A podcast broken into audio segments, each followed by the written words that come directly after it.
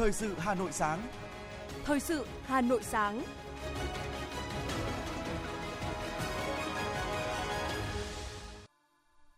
Kính chào quý vị và các bạn. Bây giờ là chương trình thời sự của Đài Phát thanh và Truyền hình Hà Nội. Chương trình sáng nay, thứ tư ngày 5 tháng 10 năm 2022 sẽ có một số nội dung đáng chú ý sau đây. Hà Nội hỗ trợ 3 tỷ đồng giúp tỉnh Nghệ An khắc phục thiệt hại bão lũ.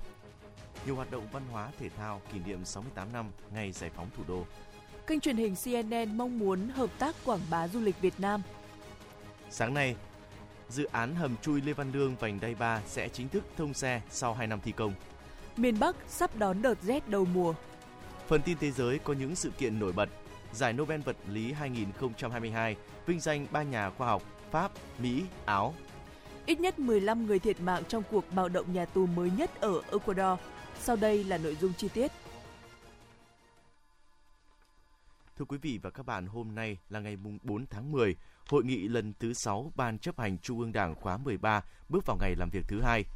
Theo thông cáo báo chí về ngày làm việc thứ hai buổi sáng, Ban chấp hành Trung ương Đảng làm việc tại hội trường thảo luận về đề án tiếp tục xây dựng và hoàn thiện nhà nước pháp quyền xã hội chủ nghĩa Việt Nam trong giai đoạn mới. Đồng chí Nguyễn Xuân Phúc, Ủy viên Bộ Chính trị, Chủ tịch nước, thay mặt Bộ Chính trị điều hành thảo luận.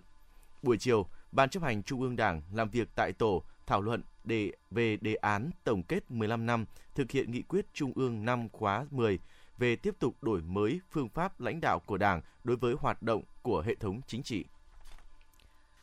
Đoàn đại biểu Quốc hội, đơn vị bầu cử số 8 khóa 15 đã có buổi tiếp xúc với cử tri huyện Quốc Oai trước kỳ họp thứ tư.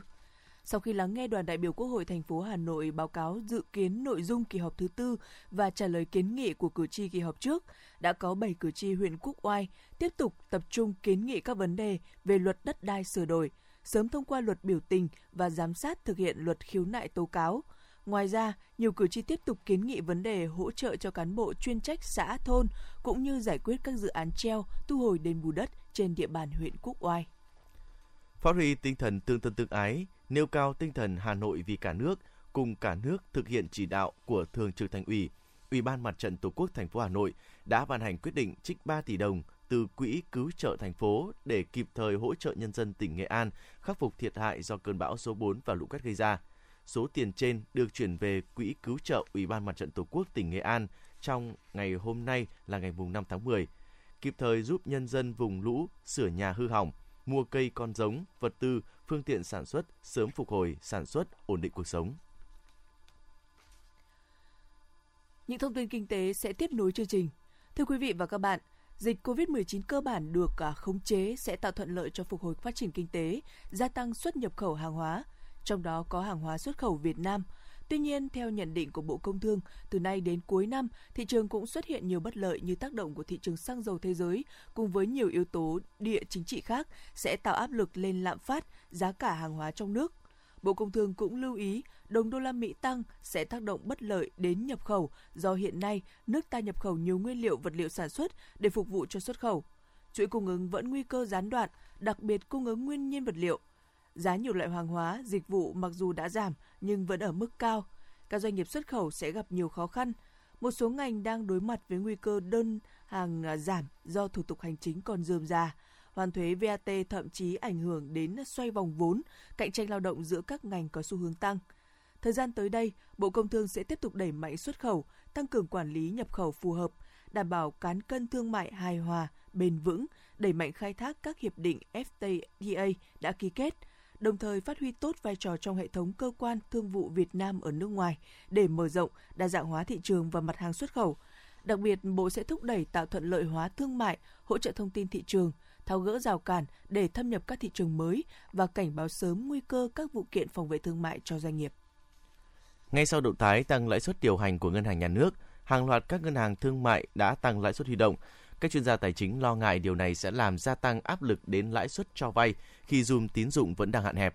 Theo lý giải của các chuyên gia tài chính, lý do cuộc đua lãi suất của các ngân hàng ngày càng nóng vì nhu cầu vốn trong dịp cuối năm thường tăng cao, trong khi hạn mức tín dụng lại ngày càng eo hẹp. Mặc dù diễn biến này đã được dự báo từ trước, đặc biệt là sau động thái ngân hàng nhà nước tăng lãi suất điều hành lên 1% sau gần 2 năm, nhưng điều này đã tạo áp lực lên lãi suất cho vay. Trong cuộc họp gần đây, đại diện Ngân hàng Nhà nước cho biết sẽ vận động các ngân hàng cắt giảm chi phí để giữ ổn định mặt bằng lãi suất cho vay và giảm lãi suất ở một số lĩnh vực ưu tiên. Tuy nhiên, cơ quan này cũng cho hay sẽ không điều hành lãi vay vì đó là thỏa thuận giữa ngân hàng và người vay. Về diễn biến lãi suất những tháng cuối năm, các chuyên gia cho rằng rất khó đoán định do phụ thuộc vào nhiều ẩn số liên quan đến tình hình kinh tế vĩ mô, lạm phát, điều hành của ngân hàng nhà nước nói chung và tại các ngân hàng thương mại nói riêng. Thưa quý vị và các bạn, buôn lậu, hàng giả, hàng nhái, gian lận thương mại hiện vẫn diễn biến khó lường, thủ đoạn của các đối tượng ngày càng tinh vi. Vấn nạn này đã và đang gây ảnh hưởng lớn tới hoạt động của nền kinh tế, doanh nghiệp và người tiêu dùng. Các chuyên gia kinh tế cho rằng để chống hàng giả, trước tiên các doanh nghiệp phải tự bảo vệ thương hiệu, sản phẩm của mình.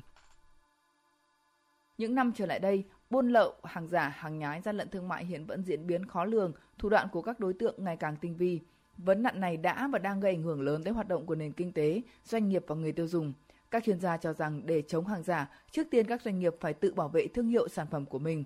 Thực tế thống kê từ Tổng cục Quản lý thị trường Bộ Công Thương cho thấy, tình trạng hàng giả hàng nhái từ đầu năm đến nay rất tinh vi phức tạp. Trước đây hàng giả chỉ tập trung ở một số mặt hàng như mỹ phẩm, đồ gia dụng, thì hiện diễn ra ở rất nhiều mặt hàng như xăng dầu, vật tư nông nghiệp, phân bón. Từ đầu năm 2022 đến nay, quy mô hoạt động vận chuyển, kinh doanh hàng giả, hàng không rõ nguồn gốc, gian lận thương mại ngày càng gia tăng. Và chỉ trong 7 tháng năm 2022, lực lượng quản lý thị trường đã kiểm tra, xử lý hơn 24.000 vụ vi phạm, phạt hành chính hơn 144,5 tỷ đồng. Cùng với đó, qua kiểm tra nắm bắt thị trường, lực lượng chức năng đã phát hiện nhiều vụ việc chế tạo, sản xuất phân bón giả ngay ở trong thị trường nội địa. Trong đó có thể kể đến vụ việc tại Bắc Ninh vừa qua, Quá trình tuần tra kiểm soát, lực lượng quản lý thị trường đã bắt giữ một số lượng lớn hơn 20 tấn nước hoa của các thương hiệu nổi tiếng có dấu hiệu giả hoàn toàn, nhiều đồ gia dụng, vật tư y tế, giả các nhãn mác.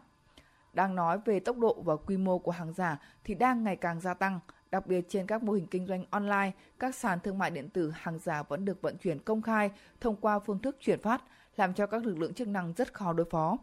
Vụ việc rau Việt Gáp giỏm biến hình vào Winmark Tiki ngon, bách hóa xanh gần đây đã và đang làm cho dư luận dậy sóng, đe dọa ảnh hưởng trực tiếp đến quyền lợi của người tiêu dùng. Xoay quanh vụ việc, hàng loạt các doanh nghiệp đã lên tiếng, thế nhưng theo các chuyên gia, không nên đổ lỗi, muốn chống hàng giả thì trước tiên các doanh nghiệp phải tự bảo vệ thương hiệu sản phẩm của mình. Vụ việc này không chỉ đe dọa đến quyền lợi của người tiêu dùng mà còn ảnh hưởng đến uy tín, hình ảnh của các doanh nghiệp hoạt động chân chính.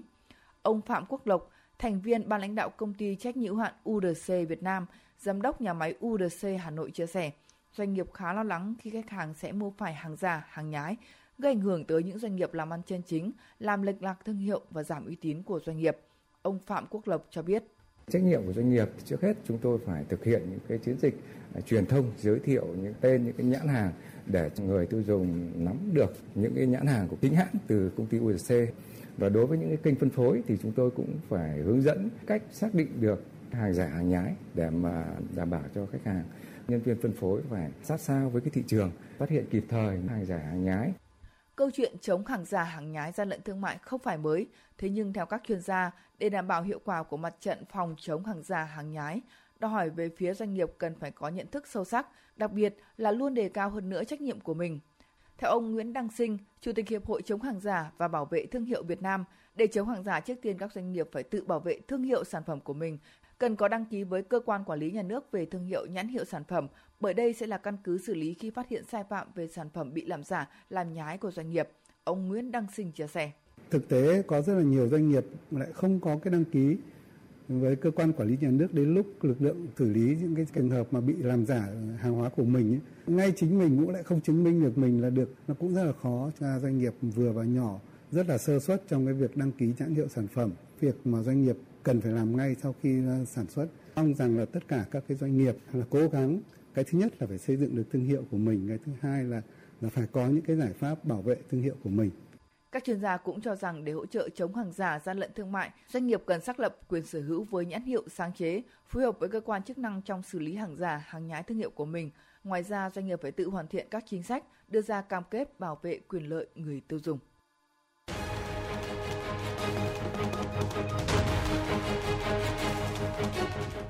Rộng hát hay Hà Nội năm 2022, điểm hẹn nghệ thuật cho các bạn trẻ yêu âm nhạc đã chính thức khởi động.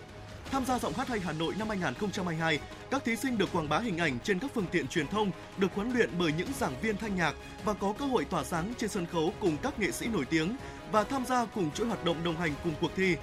Cuộc thi có 3 vòng tuyển chọn, dự kiến vòng sơ tuyển diễn ra từ ngày 12 đến 16 tháng 9, vòng bán kết diễn ra từ ngày 21 đến 23 tháng 9, vòng chung kết diễn ra ngày 11 tháng 10 năm 2022. Thời gian nhận hồ sơ đến hết ngày 10 tháng 9 năm 2022. Giọng hát hay Hà Nội, cơ hội cho những tài năng âm nhạc tỏa sáng. Thông tin chi tiết tại www.gionghtthayhanoi2022.com, hotline 0932 83 5599.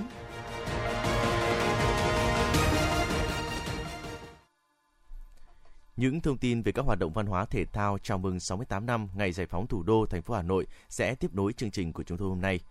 Theo đó, lễ khai mạc Đại hội Thể dục Thể thao Thủ đô lần thứ 10 diễn ra vào 20 giờ ngày 7 tháng 10 tại Cung Điển Kinh Hà Nội, quận Nam Từ Liêm. Tiếp đó, giải bơi trải thuyền rồng Hà Nội mở rộng năm 2022 sẽ diễn ra vào ngày 9 tháng 10 tại Hồ Tây với sự tham gia của trên 500 vận động viên thuộc 36 đội thuyền nam nữ đến từ 30 đơn vị. Tại lễ khai mạc, bế mạc và trao giải sẽ có các tiết mục biểu diễn nghệ thuật, thể thao, múa lân sư rồng đặc sắc của các đơn vị nghệ thuật và vận động viên thể thao thành tích cao thành phố Hà Nội.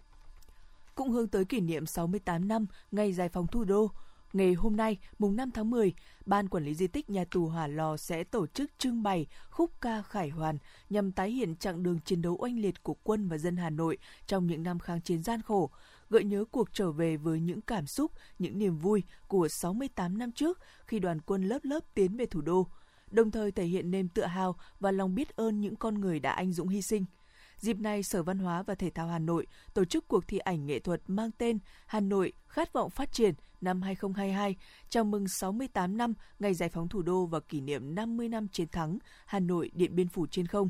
Bên cạnh đó, Sở Văn hóa và Thể thao Hà Nội cùng các quận, huyện, thị xã tổ chức nhiều chương trình nghệ thuật chào mừng 68 năm ngày giải phóng thủ đô nhằm khơi dậy niềm tự hào, tạo không khí phấn khởi trong nhân dân. Thưa quý vị và các bạn, Hội xuất bản quốc gia phối hợp với Bộ Thông tin và Truyền thông và Đài Tiếng Nói Việt Nam vừa tổ chức lễ trao giải thưởng sách quốc gia lần thứ 5. Phản ánh của phóng viên Như Hoa.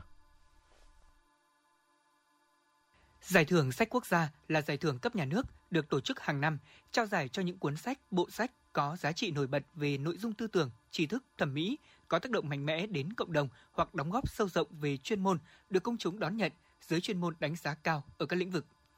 Năm nay, Giải thưởng sách quốc gia lần thứ 5 có 48 trên 57 nhà xuất bản tham gia, tăng một nhà xuất bản so với giải lần thứ tư, với 298 tên sách và bộ sách, bao gồm 386 cuốn, tăng 14 tên sách và bộ sách, 21 cuốn sách. Hội đồng Giải thưởng sách quốc gia lần thứ 5 đã thống nhất trao giải cho 26 cuốn sách bộ sách, trong đó có một giải A, 9 giải B, 16 giải C với các tác phẩm thuộc năm mảng chính trị, kinh tế, khoa học tự nhiên và công nghệ, khoa học xã hội và nhân văn, văn hóa, văn học và nghệ thuật, thiếu nhi. Năm nay giải A sách quốc gia duy nhất được trao cho bộ sách Hoàng Việt nhất thống dư địa chí của tác giả Lê Quang Định, dịch giả Phan Đăng, nhà xuất bản thế giới liên kết công ty cổ phần Thái Hà. Ông Hoàng Vĩnh Bảo, Chủ tịch Hội xuất bản Việt Nam, Chủ tịch Hội đồng Giải thưởng sách quốc gia cho biết. Nhìn chung các cuốn sách được đề xuất giải thưởng đều bảo đảm chất lượng, có nội dung phong phú, hình thức đẹp, có tính đa ngành, đa mục tiêu và hướng đến nhiều đối tượng độc giả khác nhau. Nhiều cuốn sách, bộ sách có giá trị lý luận, thực tiễn cao, có tính thời sự đã và đang được xã hội quan tâm. Như tác phẩm Văn minh vật chất của người Việt của họa sĩ nhà nghiên cứu văn hóa Phan Cẩm Thượng là một công trình siêu tầm khảo cứu công phu về văn minh vật chất của người Việt. Tác phẩm song ngữ Anh Việt FDI, nhiệm vụ kép trong bối cảnh mới của tiến sĩ Phan Hữu Thắng là một công trình khoa học có giá trị, chứa đựng tâm huyết của các tác giả, một chuyên gia giàu kinh nghiệm về lĩnh vực FDI của Việt Nam. Tác phẩm Hoàng Việt nhất thống dư địa chí của tác giả Lê Quang Định do nhà nghiên cứu Phan Đăng Dịch chú giải, được xem là bộ địa chí đầu tiên của Triều Nguyễn. Phát biểu tại lễ trao giải, Phó Thủ tướng Chính phủ Vũ Đức Đam đã ghi nhận khích lệ đội ngũ tác giả, dịch giả, những thế hệ làm trong ngành xuất bản, những người đã làm nên rất nhiều tác phẩm có giá trị về tri thức, lịch sử, bồi đắp tâm hồn của người Việt Nam suốt 70 năm qua. Nhờ sự nỗ lực của ngành xuất bản mà trong những điều kiện khó khăn nhất, khi cả nước cùng chung sức chống dịch COVID-19, nước ta vẫn có nhiều đầu sách, bộ sách hay, giá trị, lan tỏa mạnh mẽ giá trị văn hóa đọc trong cộng đồng.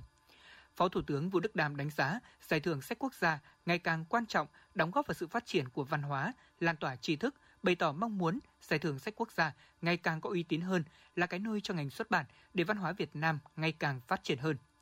Toàn ngành xuất bản kế thừa truyền thống 70 năm sẽ tiếp tục cho ra đời nhiều tác phẩm hay, đẹp hơn nữa. Đó chính là bồi đắp di sản văn hóa của dân tộc.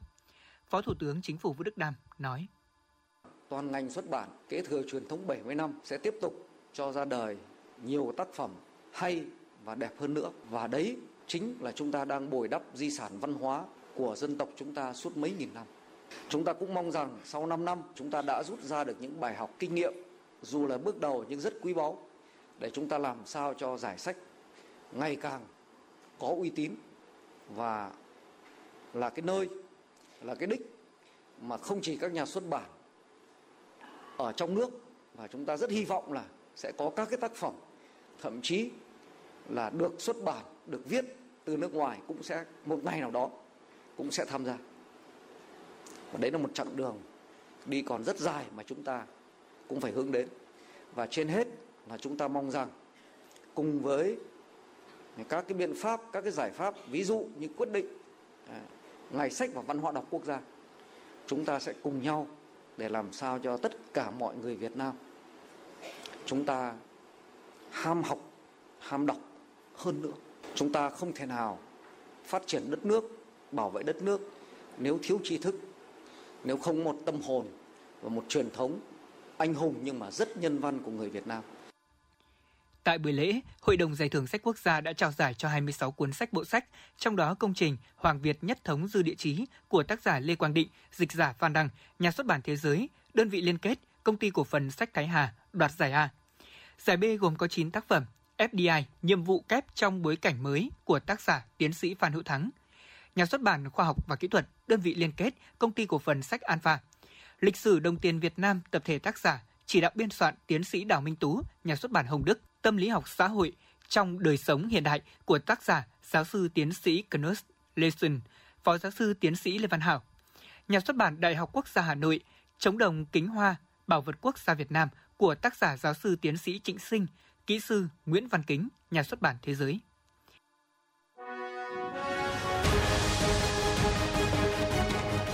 Thời sự Hà Nội, nhanh, chính xác, tương tác cao. Thời sự Hà Nội, nhanh, chính xác, tương tác cao.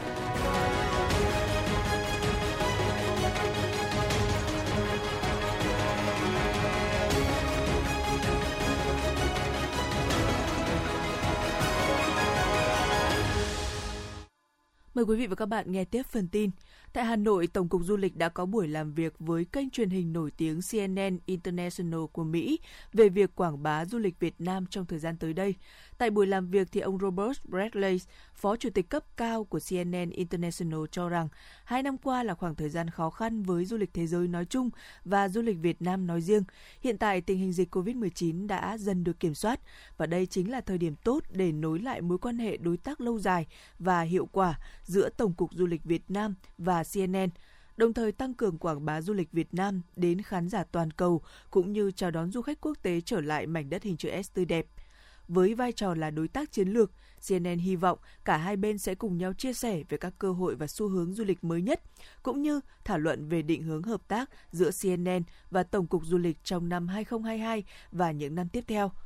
Tổng cục trưởng Nguyễn Trùng Khánh cho biết thời gian qua, Tổng cục Du lịch và CNN đã có cơ hội hợp tác trong nhiều dự án quảng bá du lịch đến thị trường khu vực và thế giới. Tổng cục Du lịch cũng đang xây dựng kế hoạch triển khai hoạt động quảng bá du lịch Việt Nam trên CNN với hy vọng thông qua việc hợp tác với CNN thì hoạt động truyền thông tới các thị trường mục tiêu của Việt Nam sẽ đạt được kết quả cao.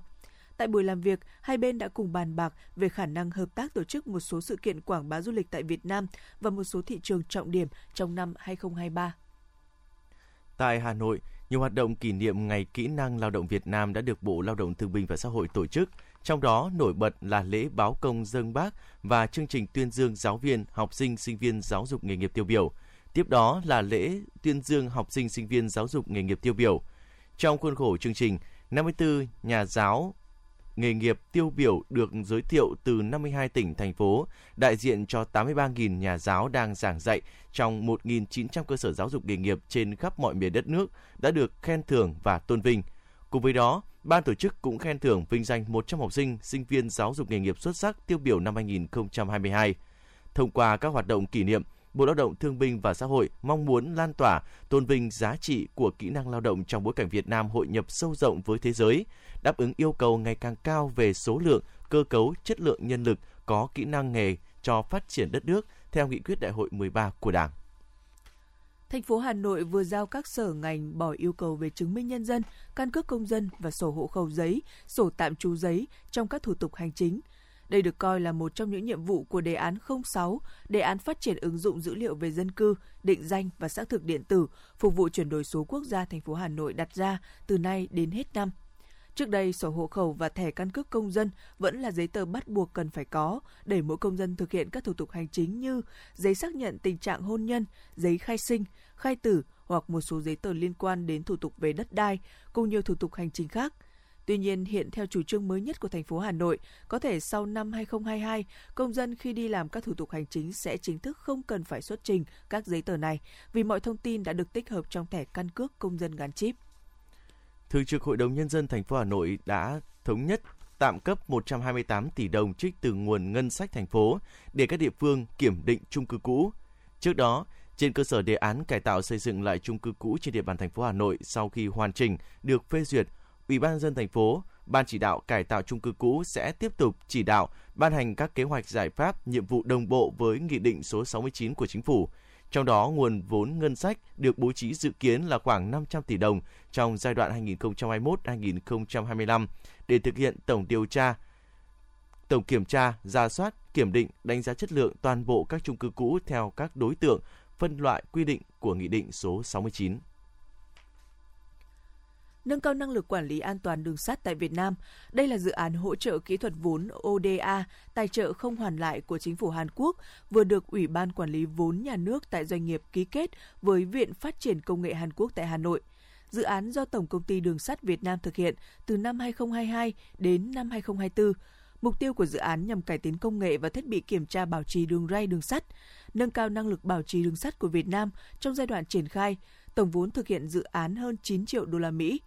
Viện Phát triển Công nghệ Hàn Quốc sẽ quản lý chung tất cả các lĩnh vực của dự án, đào tạo chuyển giao và đào tạo nguồn nhân lực, trong đó liên danh nhà thầu do Tổng công ty Đường sắt Hàn Quốc thực hiện. Tổng công ty Đường sắt Việt Nam phối hợp xây dựng dự án, cung cấp kết cấu hạ tầng đường sắt để đào tạo nguồn nhân lực, tiếp cận các máy móc thiết bị sau khi dự án kết thúc.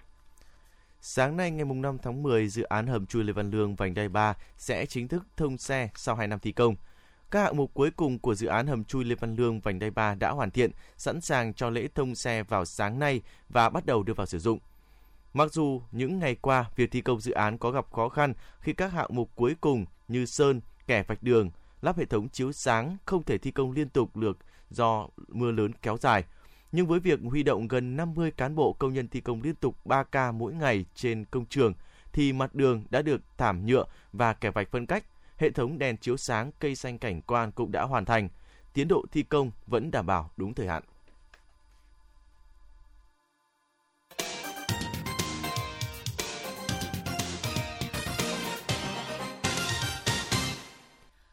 Quý vị và các bạn đang nghe chương trình thời sự của Đài Phát thanh và Truyền hình Hà Nội. Phần tin thế giới sẽ tiếp nối chương trình. Diễn đàn kết nối Hiệp hội các quốc gia Đông Nam Á ASEAN lần thứ 13 đã diễn ra tại thủ đô Phnom Penh của Campuchia với chủ đề mang tên Tăng cường kết nối hướng tới tầm nhìn cộng đồng ASEAN hậu 2025 bền vững, toàn diện và có sức bật. Diễn đàn kết nối ASEAN lần thứ 13 là nơi các quan khách tham dự trao đổi về các vấn đề hiện tại, các xu hướng đang nổi cũng như các thách thức mà ASEAN phải đối mặt để phát triển kết nối ASEAN hậu 2025. Diễn đàn cũng thảo luận cách thức tăng cường quan hệ đối tác về kết nối ASEAN, làm thế nào để phát triển hạ tầng và các thành phố thông minh một cách bền vững và đổi mới về công nghệ số để thúc đẩy mở rộng mạng lưới khu vực, góp phần xây dựng cộng đồng ASEAN toàn diện, có sức bật và kết nối tốt. Chiều qua, theo giờ Việt Nam, Viện Hàn lâm Khoa học Hoàng gia Thụy Điển công bố giải Nobel vật lý năm 2022 trao cho ba nhà khoa học Alien Aspect Pháp, John Clauser của Mỹ và Anton Jellinger của Áo về các thí nghiệm với các photon ở trạng thái vướng mắc lượng tử, phá vỡ bất đắc à, bất đẳng thức Bell và khoa học thông tin lượng tử tiên phong. Trung Quốc đã kêu gọi các bên liên quan tiến hành đối thoại để giải quyết các vấn đề trên bán đảo Triều Tiên. Phát biểu với hãng tin Kyodo của Nhật Bản, người phát ngôn Bộ Ngoại giao Trung Quốc cho biết Bắc Kinh hy vọng rằng tất cả các bên liên quan sẽ theo đuổi chính sách tìm kiếm thỏa thuận chính trị về các vấn đề trên bán đảo Triều Tiên và giải quyết các mối lo ngại của nhau một cách cân bằng thông qua đối thoại. Trong một diễn biến khác, Mỹ và Nhật Bản đã tiến hành một cuộc tập ờ, trận chung tại vùng biển Nhật Bản. Tham mưu trưởng Liên quân Nhật Bản cho biết 8 máy bay chiến đấu của Nhật Bản và 4 máy bay của Mỹ đã gia nhập và tham gia trận tập trên bầu trời phía tây của đảo Kyushu. Các động thái trên diễn ra sau khi Triều Tiên phóng tên lửa bay qua bầu trời Nhật Bản lần đầu tiên trong 5 năm qua, khiến nước này phải à, kích hoạt hệ thống cảnh báo khẩn cấp ở một số vùng. Tên lửa đã rơi xuống biển và không gây thương vong hay thiệt hại nào. Tổng thống Ukraine Zelensky đã ký sắc lệnh chính thức loại bỏ khả năng đàm phán với người đồng cấp Nga Vladimir Putin. Kênh CNN dẫn thông tin từ trang web của Tổng thống Ukraine cho biết sắc lệnh trên xác nhận không thể tổ chức các cuộc đàm phán với Tổng thống Liên bang Nga Vladimir Putin.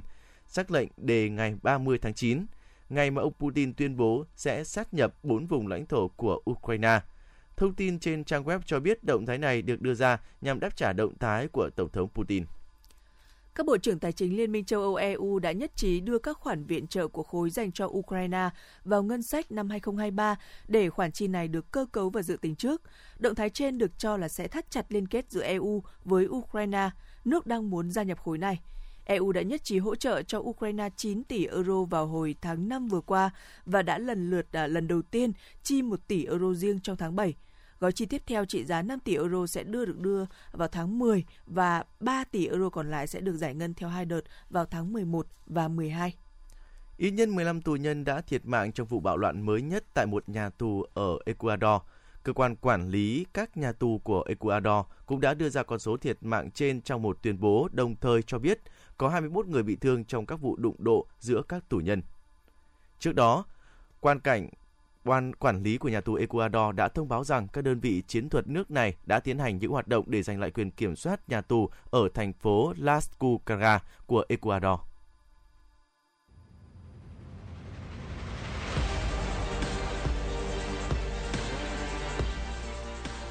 Bản tin thể thao Bản tin thể thao